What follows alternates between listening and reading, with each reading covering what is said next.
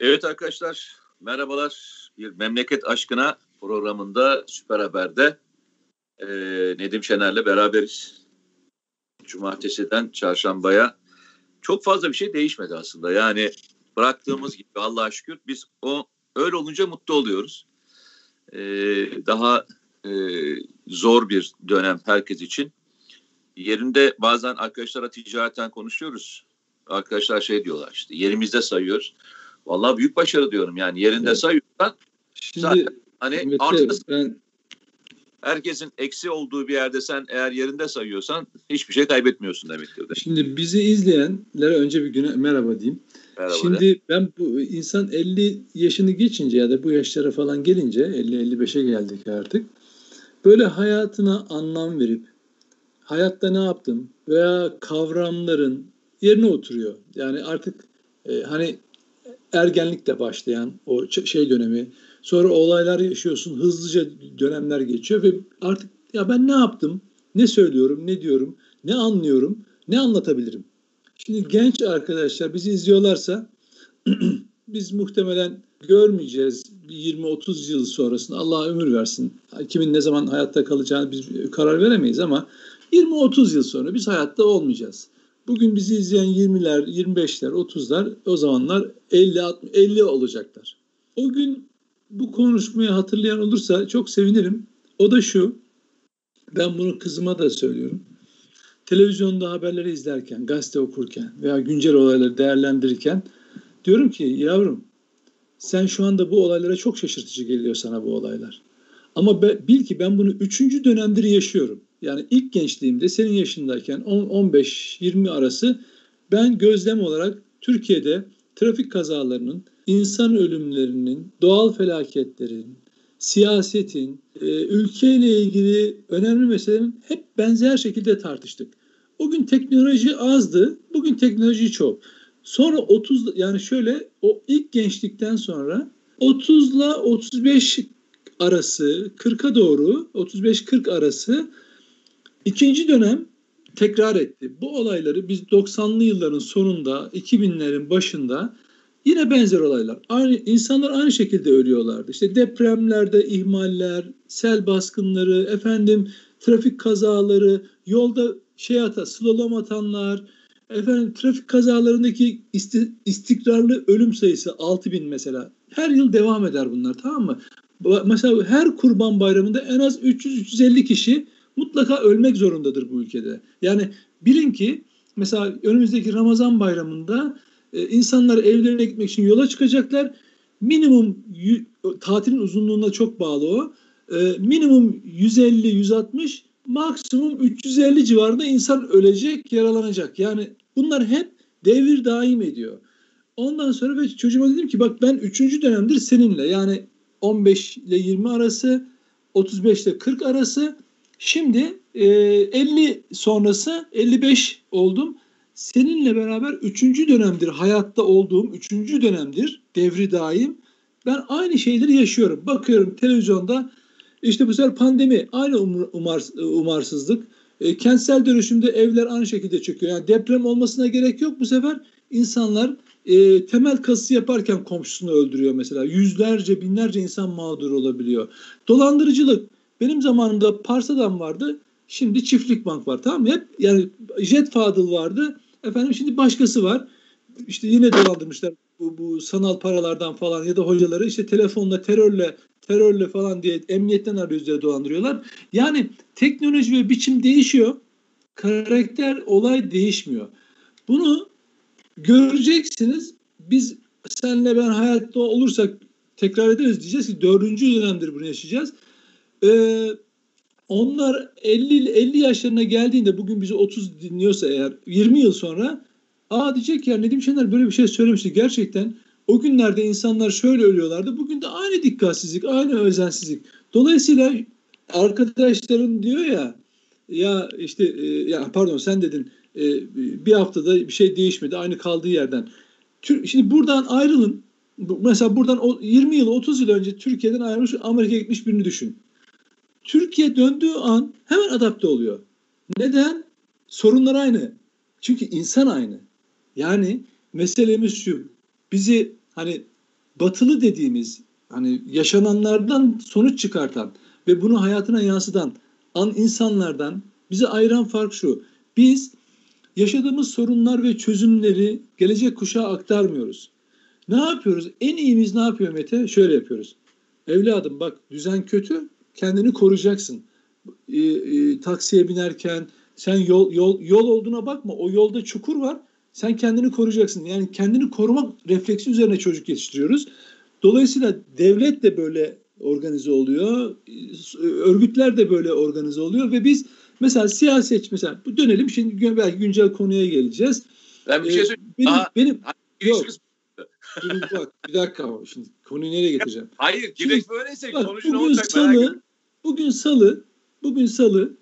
Bugün grup, pardon özür dilerim ya. Salı grup toplantıları, bugün grup toplantısı gördüğüm için televizyonda bir grup toplantılarını izleyin. 1970'lerin sonunda Demirel ile Ecevit'in yaptığı kavgaların birebir aynı. Yani insanlar isimler üzerinden, işte Kılıçdaroğlu, Erdoğan, Akşener, kim de derseniz isim, yani siyasi liderler üzerinden kişisel bir mesaj vermek üzerine. Yani işte diyor ki mesela hükümetin başı diyor mesela. O ona diktatör diyor, o ona otoriter diyor. Bu ne zaman? Efendim 80 öncesinden bahsediyorum. Şimdi gelin, aynı benzer kavgalar. Gençler şunu zannetmesinler. Bugün yaşanan mesela ayrı mesele değil. Mesela Sabah Gazetesi'nden Kenan Kıran paylaşmış. 27 Mayıs 1960 darbesinden hemen sonra Eskişehir'deki Sıkı Yönetim Komutanlığı Adnan Menderes, Celal Bayar'ın gibi şeylerin Eskişehir'deler ya, altınlarla kaçtığını yazıyor. Mesela darbe olmuş, altınlarla kaçtığını, bulunduğu yere tevkif edilmesi gerektiğini falan. Ya bu tıpkı 15 Temmuz darbe girişimi sırasındaki ortaya çıkan böyle yayılmaya çalışan şeyler gibi. Şimdi mesele ne biliyor musun? Biz değişmediğimiz sürece şey değişmiyor.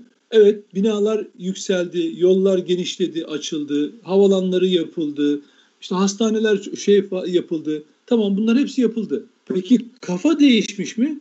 Hayır. Bir bütün, bir millet olarak, bak bir bütün toplum olarak biz değişmemişiz. Şöyle yapacağız, bunun çaresi şu: ya bunlar böyle kardeşim, Türkler birbirini yerler. Ha, Türkler dışarıdan bir saldırı olduğunda, bir şey olduğunda ortak olabiliyorlar, tavır alabiliyorlar. Ama mevzuya gelelim.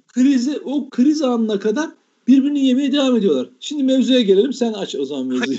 Ya gerçekten ya, senin bu girişin 10 dakika sürdü, yemin ediyorum. Ya bir şey söyleyeceğim diyorsun. Ya Nedim, yenge evde sana ne diyoruz? Mesela yengeyle bir şey konuşurken yengeye fırsat düşüyor mu? Kalıyor mu? Bir sus diyor, bir sus. He?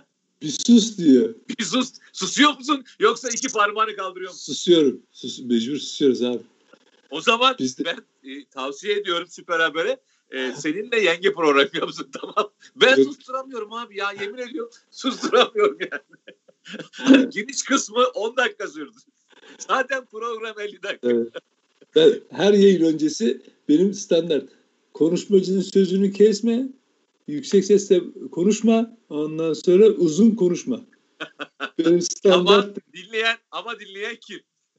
Abi işte bir şey oluyor yani. Yani konuyu şöyle, ama bak şimdi bak. Ben bir sürü konu konuştum. Ama özünü ilk girişte anlattım şimdi. Bunu al, her program öncesi. O zaman dağılabiliriz. Ya geçen arkadaşlar diyorlar. Geçen program yapmışız senle. Tam 30 dakika kesintisi konuşmuşsun. Tamam mı? Arkadaşlar diyor ki abi hiç, dedim ki oğlum yani ben bıraktım. Peki bir şey soracağım. Acaba hani yani, ne kadar girecek dedim. İzleyenler varsa mesajlarına bak. 30 dakika konuşmuşum da bir şey anlatabilmiş miyim, çok merak ettim. Bazen 30 dakika konuşursun yani, da hiçbir şey anlatamazsın. Anlatma yani konusunda bir sıkıntın yok, hiçbir problem de yok. Evet, şöyle söyleyeyim. Arkadaşlara da yani sen bir girişgah yaptın ama tabii bu haftanın en çok tartışılan konularından bir tanesi de Ticaret Bakanı değil mi? Evet. Ha? Evet, Ruhsar Hoca, evet. Ticaret Bakanı'nın galiba eşine ait olan şirket üzerinden bakanlığa dezenfektan alınmasıyla ilgili bir haber yapıldı. Dün akşam itibariyle de bakanlıkta bir değişiklik yapıldı. Başka bir bakan atandı bakanlığa. Ne diyorsun? Sen ne diyorsun? Yok, ben sana gelenle ilgili mi, gidenle ilgili mi konuşacağız? Yok, ben olayla ilgili konuşuyorum. Ne olayla ilgili şöyle. Yani benim bildiğim kadarıyla şöyle bir şey yok muydu? Ben mi yanlış hatırlıyorum ya? Yani eskiden şöyle bir kanun vardı. Sen ekonomi şey yaptığın için bilirsin diye hatırlıyorum. Bakanlıkta görevli olanlar kendisi, çevresi, birinci derece akrabalar dahil olmak üzere devlet ihale kanununa göre bir mal alım yapamazlar diye bir şey yok mu? Öyle bir yasal kısıt yok. Bu ahlaki, yok, etik bir şey yok. Öyle bir kısıt yok çünkü bakan kendisi... Öyle bir şey, devlet ihale kanununda bir şey yazmış ya, o yüzden. Şöyle bir şey, bunun bir sürü yolu var. Yani hiç muhtemetleri var. Eğer böyle bir şey yapmak isteyen insanlar eşini, dostunu, yani akrabasını falan değil, bir başka adamı sokar. Anlaştığı şirket üzerinden yapar. Ya bunun bir sürü yöntemi var. Mesele bunun yapılmaması gerekir. Yani böyle bir şeyden kaçmak gerekir. Yani eğer siz bir kamu görevi icra ediyorsanız devletle iş yapmamanız, hatta alanınız bu olsa dahi buradan çıkmanız gerekiyor. İşte bunu Türk toplumu bunları kabul etmiyor. Muhalefet bu konuda eleştiri yaptığı zaman hükümeti yıkmak için söylemiyor bunu. Bu etik dışı. Bak bu sadece burada değil. Gidin bütün, işte mesela bir tane gri pasaport hikayesi çıktı. Ona da gelelim. Bununla beraber bütün belediyeler bunu yapmış. Yani bizim hiçbir yerde temizliğimiz yok. Şimdi bu bakanlıkta da böyle. Belediyelerde de böyle. Her yerde böyle. Arkadaş, yani eğer kamu işi yapacaksanız, bak bu ülke, hani bu millet çok değerli bir millet. Size hizmet yapın diye oy veriyor. Ben şunu oraya konuşayım. Sonra şeye ayrı gelelim. Şeye ayrı gelelim. Belediye ayrı gelelim. Tabii. Yani şunu diyorum. Eğer siz böyle bir şey yapıyorsanız, yani hadi bak mesela, yani olmaması imkansız, bilgisi olmaması imkansız da eşi, dostu, eşi neyse bu şirketin ortağı oraya bir şey satıyor. Ya buradan insan, bir dakika, ben buraya yapmamalıyım. Ben buraya böyle bir şey, hatta bırak onu, devlete hiçbir şey yapmamalıyım. Satmamalıyım. Zararına dahi versen sen onu, yanlış anlaşılacağını öngörmüyor musun? Görmüyor musun yani? Kaldı kim inanır yani? Zararına verdim dersen kim inanır buna bu dakikada? Dolayısıyla ve bunu bakın, sadece şey değil, toplumun tepkisine bakın. Muhalefet bunu eleştiri olarak söylemiyor. Partinin seçmenleri de bunu kabul etmiyor. O görülmüş olmalı ki zaten. Başka nedeni var mı bilmiyorum. En azından kısa dönemde öngörülür şey bu. Bakanı görevden aldılar. Şimdi oldu mu böylesi? Olmuyor. Mesela yerine şimdi bakan geldi. Kim nereye atanır, ne yapılır beni ilgilendirmiyor. Ama insanların tepkilerine bakıyorsunuz. Geçmişte Fethullah Gülen'le ilgili, cemaatle, bilmem neydi, 17-25 Aralık süreçleriyle ilgili, Devlet Bahçeli ile ilgili ağza alamayacak laflar etmişler. Tamam, sosyal medyada bunları paylaşmışlar falan. Şimdi bugün de bakan yapıyorsunuz. Tamam mı? Yani ben onun kriminal, suçlu falan demiyorum ama insanlar bunu sosyal medyada okuyorlar. O bakanı gördüğü zaman herkes evet sayın bakanım, sayın bakanım diyecek ama tam bir güven duyacaklar mı? Yani tam bir güven duyacaklar mı bu konuda? Yani bunu sadece muhalefet eleştirdi diye değil. Sen kendi parti seçmen tabanından açısından bakacaksın. AKP'li seçmen açısından bakacaksın. Vicdanlı olacaksın. Yani bir başka birini getirebilirsin. En azından tweet'i böyle olmayan birini getirebilirsiniz. Bırakın başka şeyini, bağlantısı falan, o konu hiç durmuyorum bile. Ama en azından böyle, yani Devlet Bahçeli ile ilgili attığı tweetlere bakıyorsunuz. Yani nasıl olmuş, nasıl oluyor? Ben bunlara şaşırıyorum Mete ya. Yani gerçekten çok şaşırıyorum. Hani böyle şeyler yazmamış, çizmemiş insanlar olabilir. Hatta işte Süper Haber'in de yazarıymış galiba. Cengiz'in tweetinden gördüm. Aynı bakandan bahsetmiyorsun. Şeyin atılan bakan o bakan değil. İşte ya bir bakan yani tamam. Atanan bakan tamam, ben yeni atanan bir tane bakan bakanı aile ondan bahsediyorum işte. Yani hayır, meseleyi ortakça anlatıyorum. İsim şimdi aklımda değil hangisi nereye geldi falan da meseleyi anlatmaya çalışıyorum. Giden böyle bak, hayır, bakanlar karışacak yani. Evet. Olmayan ya, bakan konuşuyorsun. Onu ayırsınlar. Onu ayırsın insanlar kafalarını. Ne demek istediğimi anlaşılıyor. Yani tamam. Giden böyle anlaşılmıyor. Yani giden böyle, gelen böyle kardeşim. Yani böyle bir atama yapmayın ya.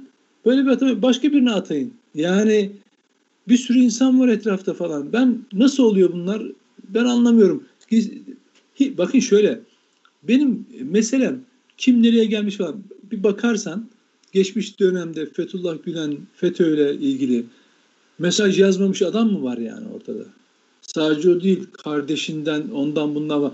Bu bir neden de değil. Ben o insanları kriminal bir vaka olarak diye değerlendirmiyorum. Ben 15 Temmuz cephesinden, penceresinden bakıyorum. O insanların kalbinde, gönlünde hiçbir soru işareti ve kırgınlık yaratmamak anlamında söylüyorum. Yoksa 2013'te onu yazmış, 2014'te bunu yazmış. Bugün evet mücadele ediyor olabilir. Buna benzer bir sürü gazeteci var. FETÖ'cüler var. Yani o gün FETÖ'cü olan, 15 Temmuz öncesi ciddi FETÖ'cü olup da bugün itiraflarıyla veya operasyonlara katkısıyla değme FETÖ mücadelecisinden daha çok katkısı olan insanlar var. Biz bunlara kötü mü diyoruz? Yani adam 15 Temmuz öncesi bile mahrem imam ama olayı görmüş. Bugün devlete yardım ederek bu örgütün temizlenmesine yardımcı oluyor. Biz böyle insanları da biliyoruz. Hani bakın 2015-16'dan bahsediyorum. Bugün katkılarından dolayı hayır kardeşim sen FETÖ'cüydün falan filan diye red mi ediyoruz? Hayır. Mesele başka bir şeyi anlatmaya çalışıyorum ben. Dün onu yazmış olabilirsin. Bugün böyle. Ama bunu seçmenine nasıl anlatacaksın? Sonra hani bir böyle kırıklık var. Öbür tarafta mesela hani girişte anlattık ya, bunun yarattığı bir kaos var Türkiye'de. Yani gitgide toplumsal tansiyonu, her hafta yeni bir konu. Geçen hafta 128 milyar bilmem nesi vardı. Onunla ilgili bir takım izahatlar yapıldı. Bugün geldik işte yine CHP'li Engin Altay, işte Erdoğan'la ilgili Menderes'in sonuna benzemesin falan lafları. Oradan bir tekrar açıklamalar yapılmış. Hiç değişmiyor. 2 hafta önceki, 3 hafta önceki hiçbir şey değişmiyor. Ondan sonra yıllar önceki de değişmiyor. Anlaşılıyor ki bu böyle gidecek abi. Yani herkes, kimse yorulmadıysa ben gerçekten çok yoruldum. Ve gitgide insandan umudumu kestim yani. İnsana dair. Yani mesela ne oldu? Döndük o kutuplaşma bağlamında. İbrahim Kalın'a Erkan Oğur sanatçı olarak bir destek vermiş, bestesine katkısı olmuş. Adamı 2-3 günde linç ettiler falan. Koskoca adamlar çocuklar gibi o Twitter alemindeki ergenlerin veya mahalle baskısının önünde boyun eğip ya ben de hata yapmış olabilirim falan noktasına gelmişler. Ya sen kaç 50-60 yaşına gelmişsin artık, kime hesap vereceksin ya vicdanından başka? Senin kendini, sanatınla da kişiliğinle de zaten hayat seni pişirmiş olgu olmuşsun yani. Oturmuş Twitter'da 3-5 çakal, kendini solcu zanneden, ne olduğu belli olmayan sahte hesaplar, çevrende birkaç kişi yazı yazdı işte böyle eleştiri yaptı diye vay ben hata yaptım zaten içime sinmemişti. Bir dakika arkadaş ya, niye yaşadın o zaman yani? O zaman adama demezler mi ki acaba başka hayatında hangi hatalar yaptın demezler mi yani? Yani demezler mi? Sen, ya da 5 yıl sonra bir başka yerde bir başka sanat, emin misin bir hata yapmadığına? Çünkü sen o gün de hata yaptığını söylemiştin falan demezler mi? İnsan biraz olgunlaşmaz mı? İnsan böyle baskıya teslim olur mu ya? Mahalle baskına teslim olur mu? Ve bir bakıyorsun herkes birbirini çekiştirmek derdinde. Yani o yüzden şunu söyleyeceğim arkadaşlar, Memleket Aşkına programı dahil olmak üzere sosyal medyadan biraz uzak durun. Bir süre dinlendirin kendinizi, Twitter'a. Yoksa hakikaten sağlıklı bir şey değil. Sabahlara mesela başlamayın. Sosyal medyayla falan başlamayın. Bakın müzik dinleyin falan. Sonra gündem nasıl sizi bulur bir yerde. Kitap. Evet. Kitap okuyun. Ben de fikrimi söyleyeyim istersen bu o yaşanan olaylarla ilgili. Ya beni endişelendiren, dünyanın her tarafında bu tür olaylar oluyor. İşte İsrail Cumhurbaşkanı da yargılanıyor bu konuyla ilgili. Hatırlarsan neredeyse İsrail Cumhurbaşkanı, İsrail Başbakanı, işte daha önce İtalya Başbakanı, daha önce Fransa Cumhurbaşkanı, ondan sonra gelen Fransa Cumhurbaşkanı dahil olmak üzere herkes içinde eğer varsa ki zaten nefsi mücadelemiz hep orada başlıyor. Bunu yapabiliyorlar. Yani bunun batısı doğusu diye bir kavram yok. Belki batı ile doğu arasındaki en büyük farklılık şu. Batıda bu cezasız kalmıyor. Yoksa insan dediğin şey doğudaki insanla batıdaki insan arasında çok büyük bir fark yok. Kurallar manzumesi arasında bir fark var. Şeyi ne olursa olsun, ünvanı ne olursa olsun, makamı ne olursa olsun bir şekilde bunun hukuk hesabını soruyor. Ben bir tek bu konuda söyleyeceğim şey şu. Başka bir şey daha var. Benim anlamadığım noktalardan bir tanesi şu. Yeni Cumhurbaşkanlığı sistemine geçtikten sonra tabii başka bir şey daha oluştu. Dışarıdan bakan atama mevzusu oluştu biliyorsun. Ve bu bakanlığa atılırken birçoğu da ticaretin içerisinde yaşayan insanlar. Yani bunun kıstaslarını etik olarak da hep beraber koymak zorundayız ve bunu böyle yapmak zorundayız. Nasıl olacağını vardı zaten ama biraz daha genellemek, nesnelleştirmek, dokunur hale getirmek lazım. Şimdi Turizm Bakanımız turizm işletmecisi, Sağlık Bakanımız sağlık işletmecisi, Eğitim Bakanımız eğitim şeyleri var, okulları var. Şimdi bunların esaslarını belirlememiz lazım. Bunlar nasıl yönetecekler? Bunlar nasıl yapacaklar? Bunun etik kuralları nedir? Bunu hepimizin doğru dürüst çalışması gerektiğini düşünüyorum ben. Şunu söylemiyorum. Bu insanlar buradan bir şey alıyorlar demiyorum. Ama böyle bir durum geçmişte benim bildiğim kadarıyla yoktu. Var mıydı Nedim? Yoktu hatırladığım kadarıyla. Ya, yoktu tabii. Yani hatta böyle bir ilişki bile çok büyük tartışma konusu olurdu. Böyle bir duruma geldiysek o zaman bu nasıl yapılacak? Bununla ilgili durum nasıl şekillendirilecek? Veya adı nasıl konacak? Şimdi başkanlık sistemine geçtik. Tamam. Ama bu kurallar değiştiğinde insanların nasıl davranacaklarını da söylemek zorundasınız. Ya bunu da olmuyor. Peki, öyle şöyle söyleyeyim. Bak. Etik olarak şimdi etik olarak söylemiyorum. Etik olarak söylemiyorum. Yani etik olarak söylediğimiz olay ne? İnsanın kendisine bıraktığın kavramdır. Ama hukuk her zaman insanın kendisine bırakmaz. Bunun şekillendirmesini de hukukun yapması gerektiğini düşünüyorum. Etik olarak diyebilirsin ki işte örnek vereyim sana. Bu Clinton örneği vardır ya, çok konuşulur. Monica Lewinsky ile ilgili ilişki konusunda. Monica Lewinsky konusunda Amerikan yargısı yargılamadı ki. İlişkiyi yargılamadı ki. Yargıladığı neydi? Yalan beyanını yargıladı. Yani sen ilişkim yok dediğin halde ilişki yaşamışsın diye yargıladı. Yalanı yargıladı. Bak, yalanı yargıladı. İlişkiyi yargılamadı. Şimdi etik kurallarında yalan söylemek etik olarak olabilir. İnsani bir kavram olabilir. Ama hukukun karşılığı da var orada. Sen diyor ki yalan söyleyemezsin. İfade verdiğinde yalan söyleyemezsin. Bunun gibi diyorum, biz de yapacağımız şeylerden bir tanesi de bu sistemin içerisinde eğer bakanlar ticaretin içerisinde yaptıkları faaliyetler içerisinde görev alacaklarsa bunları nasıl yapacaklarını da yalnızca eteğe değil bunu da ete kemiğe büründürmek zorundayız.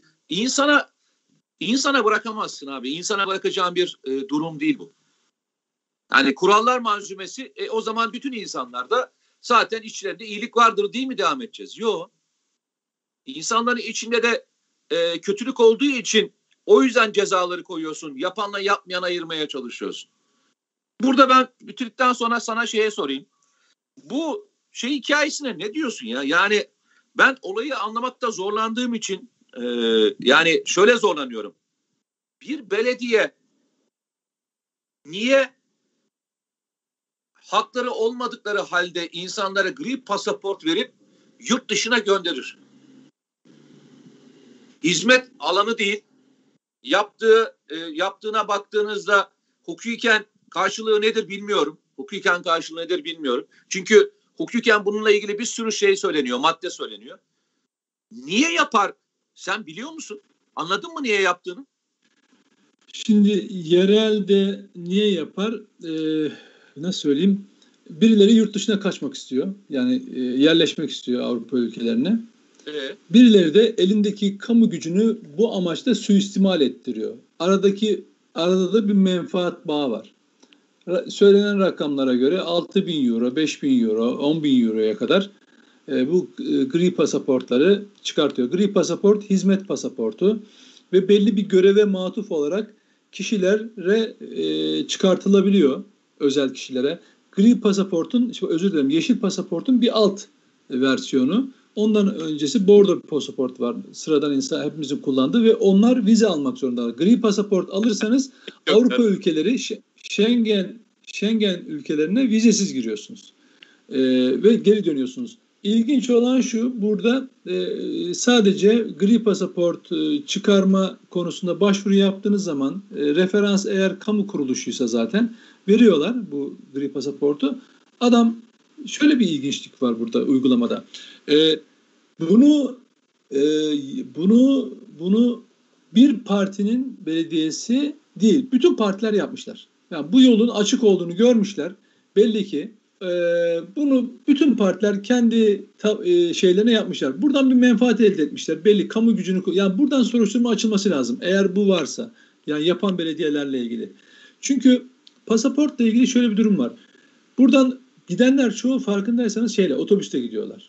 Uçakla falan değil. Yani Almanya direkt gitse belki Almanya ya bir dakika bir uçak dolusu gri pasaportlu geldi. Bunlar neyin nesi diye belki gümrükte durduracak. Ama ne yapıyorlar? Bulgaristan'dan geçiyorlar. İlginç olan şu, geçtikten sonra gri pasaportu damgalıyorlar. Geçiyorsunuz. Sonra bu pasaportlar varış yerinde, o gidilen yer otobüs nereye gidiyorsa orada veren kişiler falan toplanıyor. Herkesten toplanıyor. Pasaport Türkiye'ye geri geliyor. Ama vatanda giden orada kalıyor. Pasaport yok. Artık kaçak statüsünde orada kalıyor. Onu götüren kişi, yani gri pasaportlarla o kişileri götüren, organize edilen belediyeden o kişi pasaportlarla geri döndüğü için arkadaş bir dakika ben adamlarla gittim. Gezimizi tamamladık.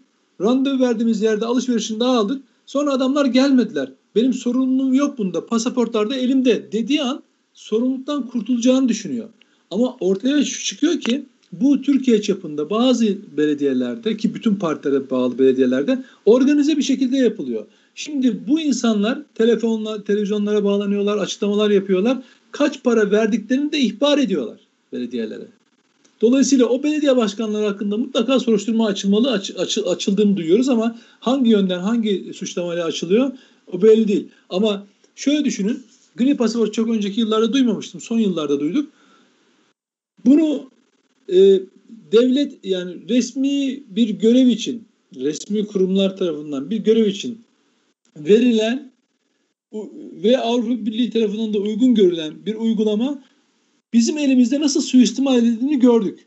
Şimdi Batı'ya biz diyebilir miyiz arkadaş? Ya sen bizim yaptığımız işlemlere güven falan filan diye. İşte bak bir ülkenin itibarı ne hale geldi. Birkaç kişi yolsuzluk yapacağım, hırsızlık yapacağım falan diye. Hani almış başını her şey. Bu bakın ben 2000 yılında beni kitap yazarı yapan konu neydi biliyor musunuz? 2000 yılından bahsediyorum. 90'lı yıllardaki yolsuzluktu. İlk kitabımın adı neydi biliyor musunuz? Tepeden tırnağa yolsuzluktu. Yani ilk kitabımın adı Tepeden tırnağa yolsuzluk. Bunu o dönem özellikle banka yolsuzlukları da dahil olmak üzere Türkiye'deki bütün yolsuzluklar Cumhuriyet döneminden itibaren Osmanlı'nın son döneminden başlayıp Cumhuriyet dönemine kadar işlemiştim. Ve şöyle bir bakınca ya devletin en tepesinden en altına kadar yolsuzluğa içindeyiz biz. Kitabın ismini de Tepeden tırnağa yolsuzluk diye öyle koymuştuk. Bugün geliyorsun yine aynısı. 2000'lerde de böyleydi ve anladım ki işte hani konuşmamızın başında dedim ya, bu ülkede her şey her 20 yılda bir devir daim yapar. Niye? Çünkü yeni bir kuşak doğuyor. Yeni bir kuşak sen 20 yaşındayken doğuyor. Sen 40 oluyorsun. O 20 oluyor. Ehliyet sahibi olmuş oluyor. Hayata karışmış oluyor. Askerliğini yapmış oluyor. Evlenmiş, barklanmış oluyor. Hayata karışmış oluyor. Aynı hataları devam ettiriyor. Çünkü ailede ne öğreniyorsa bu çocuklar günlük hayatta, siyasette, toplum adına, değerler eğitimi adına toplumda ne öğreniyorsa Mete, bu gençler 20 yıl sonra bunu tekrar ediyorlar. Sonraki 20 yıl sonra bir başka kuşak bunu alıp devam ettiriyor. Bugün o yüzden basit bir örnek veriyorum. Trafikte slalom atanların bugüne münhasır bir olay olduğunu zannetmeyin. Biz bunu 20 yıl önce de gördük. 20 yıl önce görmedik çünkü öyle hızlı arabalar yoktu. Ama siz bunun daha beterlerini göreceksiniz. Yani hava uçağı, yani hava taksi yapıldığını düşün Mete. Biz ölmüşüz mesela. 30-40 yıl, 50 yıl sonra hava taksiler var. Oradaki kuralları da ihlal edecekler. Bizim vatandaşlar nasıl karayolunda slalom atıyorsa, insanların hayatını tehlikeye atıyorsa, nasıl duran arabaların üzerine çıkan bir kamyon varsa, işte harfiyat kamyonları insanları öldürüyorsa, hava araçları olduğunda da aynı şeyleri yapacaklar. Takır tukur havada birbirlerini kırıp öldürecekler. Aynı. Kafa çünkü aynı. Teknoloji değişiyor ama kafa aynı. Yolsuzlukta da aynı, siyasette de aynı. Bak bugün siyasetçilerin konuşmalarına. Yani hala biz mesela işte Engin Altay'ın lafından darbe yapıyoruz değil mi? Tartışmasını tekrar gündeme getiriyoruz. Bir önceki amiraller niye? Çünkü tarihimiz böyle. Biz çünkü o tarihle, yani mesela darbeler konusu olsun. Yolsuzlukla yüzleşmemişiz. Tekrar ediyor çünkü. Darbeler konusunda. Darbe konusunda biz bir bütün toplum olarak ortak tavır alabildik mi? Alamadık. İşte en son canlısını 15 Temmuz gecesi yaşadık. Millet direnirken birileri buna kontrollü darbe dedi. Hala bunun üzerinden tezvirat yapıyor. Demek ki neymiş?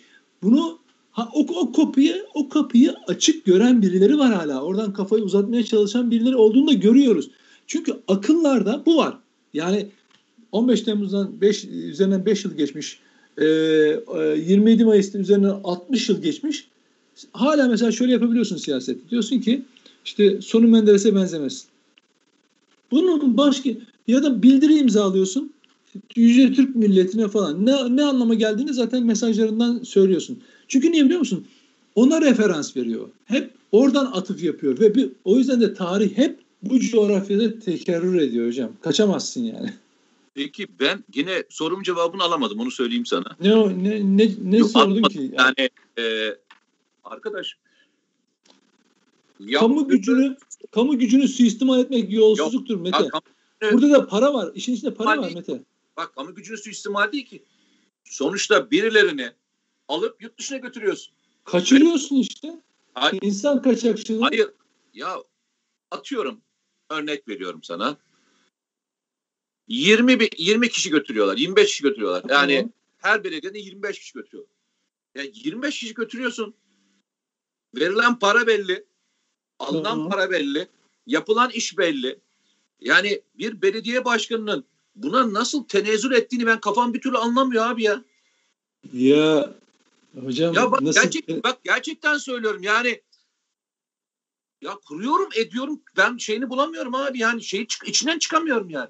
Niye kardeşim yani nasıl yani? Bunun olmayacağını mı düşünüyorsunuz? Bunun yani evet, bu kadar mı rahat? Ben gerçekten bak zorlandığım için soruyorum. Her şeyin bir mantığı vardır bak. Evet. Bak her şeyin bir mantığı vardır. Hukukta da karşılığı vardır. Bunun karşılığında bir ceza, siyasi olarak bitiş, hayatın bitişi veya ne diyeyim başka bir olay.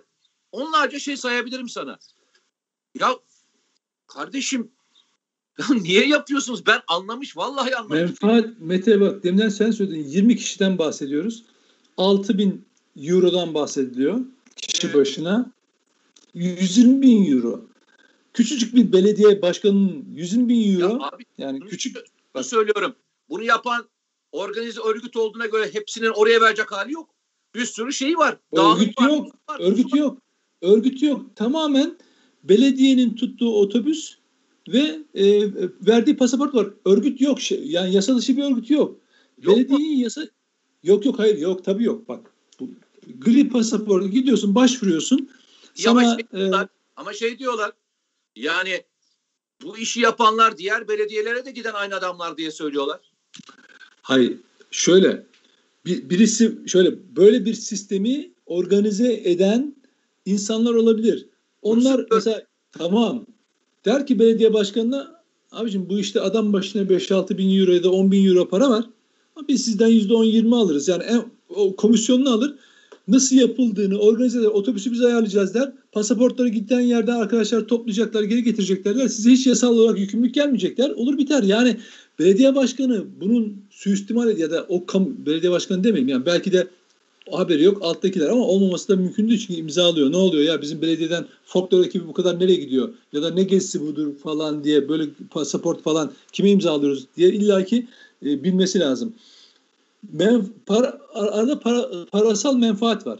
Ama bunun ortaya çıkmayacağını, çıkarılmayacağını düşünüyor. Çünkü neden biliyor musun? Mesela bunu siz bir büyük bir şehir belediyesi bunu böyle sistematik olarak yapamaz. Bilir çünkü. Mevzuat da bilir. Hukukçular da bilir. Ama küçük bir yer. X ilinin X ilçesi. Tamam abi. Adam sadece bunu kendinin yapıldığını, kendisinin yaptığını. Canım ne olacak? Bilmem ne belediyesi yapmış adamlar geri gelmiş. Böyle giden gelenler de olabilir. O örnekleri de verebilirler. Adam buna ikna olur. Çünkü orada 50 bin, 100 bin eurolar çok büyük paralar abi o şeyde. Herkesin çok para da bizim için de çok para. Ama oralarda bir seferde büyük para. Dolayısıyla burada menfaat var. Bak kamu gücünü şahsi menfaat için kullanmanın adı yolsuzluk. Tamam, tanımı bu. En basit tanımı bu. Dolayısıyla burada yapılan yolsuzluktan başka bir şey değil. Yani ciddi bir yolsuzluk var ve buna devletin engel olması lazım. Çünkü bu devlet kamu hizmeti vermek üzere herhangi bir amaçla görevlendirilen devlet memurlarına geçici olarak verilen pasaport. Yeşil pasaport gibi değil. Yeşil pasaport sonuna kadar, ömrün sonuna kadar kullanabiliyorsun derecene göre falan. Ama burada göreve matuf olarak veriliyor. Dolayısıyla bunu engellemek şeyin görevi ve kötü olan şu işte onu söylüyorum. Her taraf batmış yani. Ülke her taraf batmış. Şöyle zannetmeyin. Yani bunu hafifletmek için falan da söylemiyorum. Bunu 20 yıl arkadaşlar izleyenler 20-25 yıl sonra bu konuştuğumuz konuları bir başka versiyonuyla yaşayacaksınız. Biz mesela Jet Fadılları yaşadık. Yeşil holdingler vardı. İnsanlardan kar payıyla para dolandıranları biz yaşadık 90'lı yıllarda. Parsadan'ı yaşadık. Siz bugünkü kuşaklar Çiftlik Bank'ı veya başka işte saadet zinciri vakalarını yaşıyorlar. Muhtemelen hani bu Bitcoin'ler falan var ya oradan da vurgun yiyecekler o da belli. Ama unutmayın siz bu tecrübeyi yaşayacaksınız. Bugün kuşaklar yaşayacaklar. Unutmayın 25-30 yıl sonraki kuşaklar benzeri olayları yine yaşayacaklar. Çünkü bu topraklar böyle bir toprak. Cem bugün bizim hesapları kontrol eden kimse yok mu arkadaşlar Cem?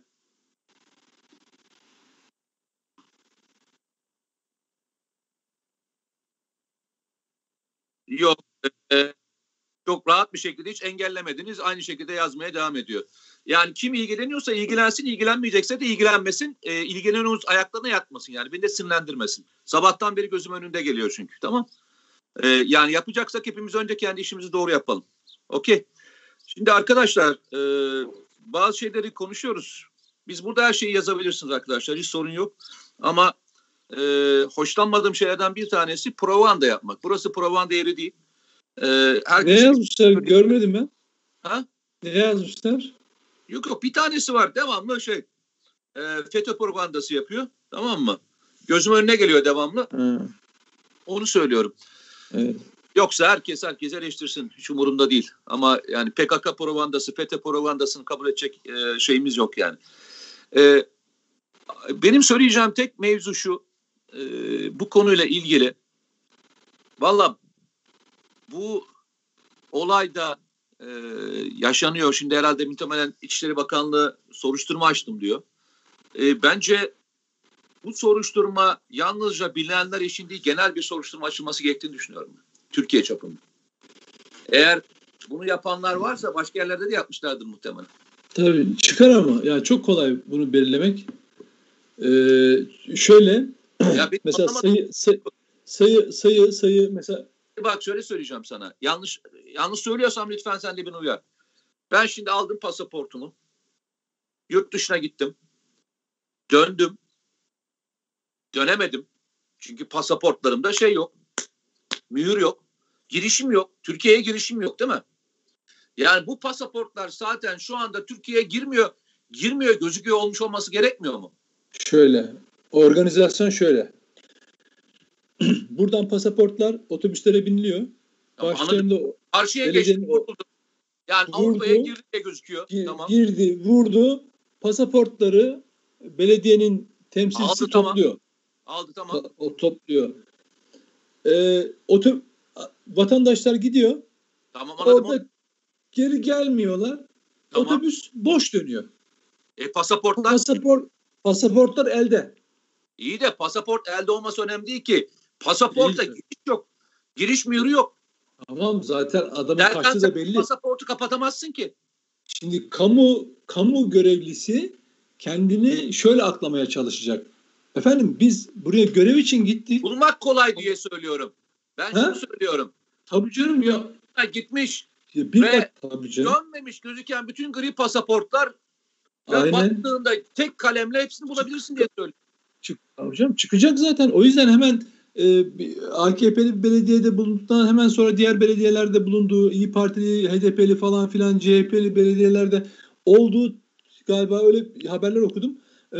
Hemen çıktı ortaya. Çünkü bir düğmeye basıyorsun. Gri pasaportta kim çıkış yaptı hemen anda ortaya çıkıyor. Kimler dönmemiş veya henüz daha görev süresi devam edenler var. Çünkü bazıları da hala yani bunu doğru olarak kullanıp ama hala yurt dışında görevde olanlar var. Onlar hemen sağlaması yapılır. Ve sadece belediyelerden yapılan çıkışlara baktığın zaman zaten sonuç çıkar ortaya hocam. Ya bunu çok uzun sürmez bu. Bir hafta 10 gün içinde her şey ortaya çıkar. Ya ben açıkça söyleyeyim. Çünkü bu hem Türkiye'nin itibarını hem nüfus ticaretini hem de sonuçta ne olursa olsun hukuken de yani onlar da suç da ayrıca ekstra olarak da çünkü bazıları bunu organize yapıyorsa bu bir insan kaçakçılığına da girer. O yüzden evet, yani bunun ciddi olarak araştırılması ve ne olursa olsun bedeli ne olursa olsun devam ettirilmesi gerektiğini düşünüyorum. Yani zaten çünkü şöyle bu yenilir yutulur. Yani ne olmuş kardeşim 3 kişi gitmişse falan diyecek bir olduğunu zannetmiyorum yani. Yok adamların zaten gidenlerin yurt dışından yaptığı açıklamadaki tavırlarına bakarsan nasıl bir amaçla oraya gittikleri ve nasıl bir yöntemle çıktıkları, niyetlerinin ne olduğu da çok ortaya çıkıyor. Böyle insanlar üzerinden bir devletin, bir sistemin leke almaması lazım ve bununla ilgili çünkü sizin o pasaportla ilgili karşı ülkelerle yaptığınız anlaşma var. Onun gereği siz bunu denetlemekle de yükümlüsünüz. Şimdi eğer 500-600 kişi bu yolla gitmişse siz o karşı tarafa da bununla ilgili açıklama yapmak durumunda kalacaksınız. Ve bunu sistemin nasıl suistimali engelleneceğini de öngörmeniz lazım. Yoksa gri pasaportun yanında yeşil pasaport da adamlar der ki tamam vermiyorum kardeşim giremezsin. Yeşil pasaport da olsa siz bunu bir organize hale getirmişsiniz. Bütün Türkiye'nin her yerinden böyle şeyler geliyor. Kabul etmiyoruz da diyebilirler yani. Valla diyeceğim çok fazla bir şey yok. Arkadaşlara başarılar diliyorum. Yani bunu araştıracak olan arkadaşlara başarılar diliyorum. Çünkü bu konu başlangıçta bir belediye diye başlamıştı. Sonra 5-6 belediyeye gitti. Şimdi bakalım işin boyutu nasıl olacak ve nasıl... Bütün partiler işin içine isminin karıştığı için genel bir böyle sessizlik dikkatini çekiyor mu? Yok, çekmiyor. Konuşuyor insanlar. Ben çok yani siyasetçilerden çok fazla açıklama görmüyorum. Ben şeyden bahsediyorum. Normal bahsediyorum. Gazeteciler herhalde normal insanlar konuşuyorlar mevzuyu, anlatıyorlar. Çekmeden söylüyorlar yani. Çünkü ben insanlardan bahsettim. Ben siyasetçilerden bunu gündem yapmamalarından falan bahsettim. Çünkü herkes, bütün partilerin belediye başkanları işin içine karışmış yani. Kafa aynı olunca parti değişmiyor hocam. Valla diyeceğim çok fazla bir şey yok açık açık. Allah zor günlerden geçerken Bu tür temizlikleri de yapmak zorundayız. Çünkü başka türlü de açığa çıkamayacağız. Çünkü bu tür olaylar maalesef bu tür dönemlerde yaşanıyor. Yani zor dönemlerde zor dönemlerden geçerken sıklıkla yaşanır. Bizim yapacağımız tek şey, hani bazen konuşuyoruz ya, birçok olayı konuşuyoruz, birçok olayı tartışıyoruz. Bu ülkenin itibarı, bu ülkenin geleceği, geçmişin de bize vermiş olduğu emanetleri çok doğru şekilde değerlendirerek götürmek zorundayız.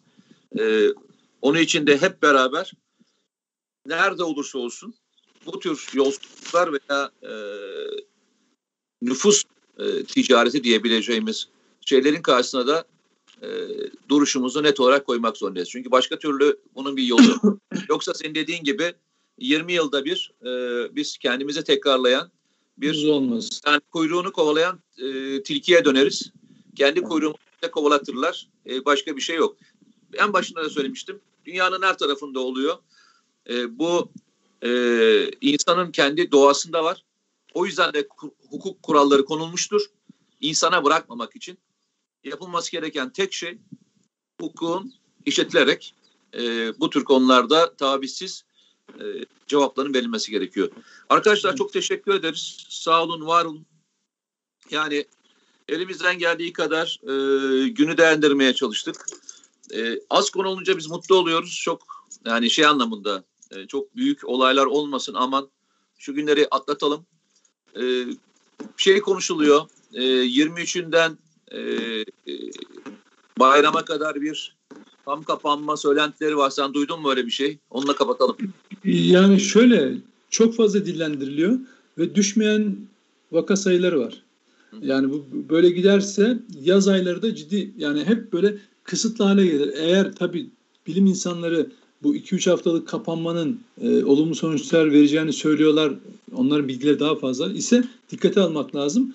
Yoksa yaz ayları daha dramatik geçebilir. Çünkü daha da sosyalleşeceği bir zaman dilimi insanların. Bu sefer işte İstanbul'da belki hastane kapasitesi cevap veriyor bazı taleplere, ama bu sefer Anadolu'ya giden, memleketine giden, yazlık bölgelere giden insanların doğuracağı vaka yükü oradaki sağlık sistemini çökertmeye sebep olabilir.